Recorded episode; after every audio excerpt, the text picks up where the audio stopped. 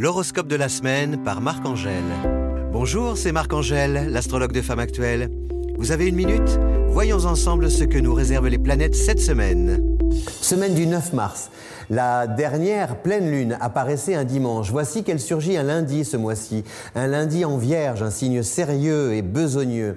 L'imagination sert les projets par différents moyens matériels que l'on tente de réunir pour progresser plus vite et avec efficacité. Une activité peut aussi en cacher une autre, partir dans une direction et puis bénéficier d'une opportunité en cours de route, saisir la balle au bon et doubler ses chances de succès. La pleine lune incite aussi à, se, à lancer pardon, sa propre affaire. Le démarrage promet d'être réussi et l'enjeu financier intéressant. Une bonne nouvelle n'arrivant jamais seule, Mercure reprend sa course en verso.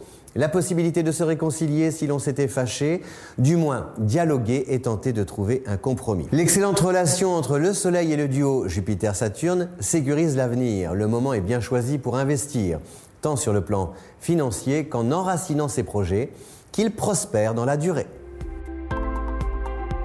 Merci pour votre écoute. Si mon éclairage vous a plu, n'hésitez pas à recommander ce podcast autour de vous et à lui donner une note. Rendez-vous dans une semaine pour un nouveau ballet des planètes.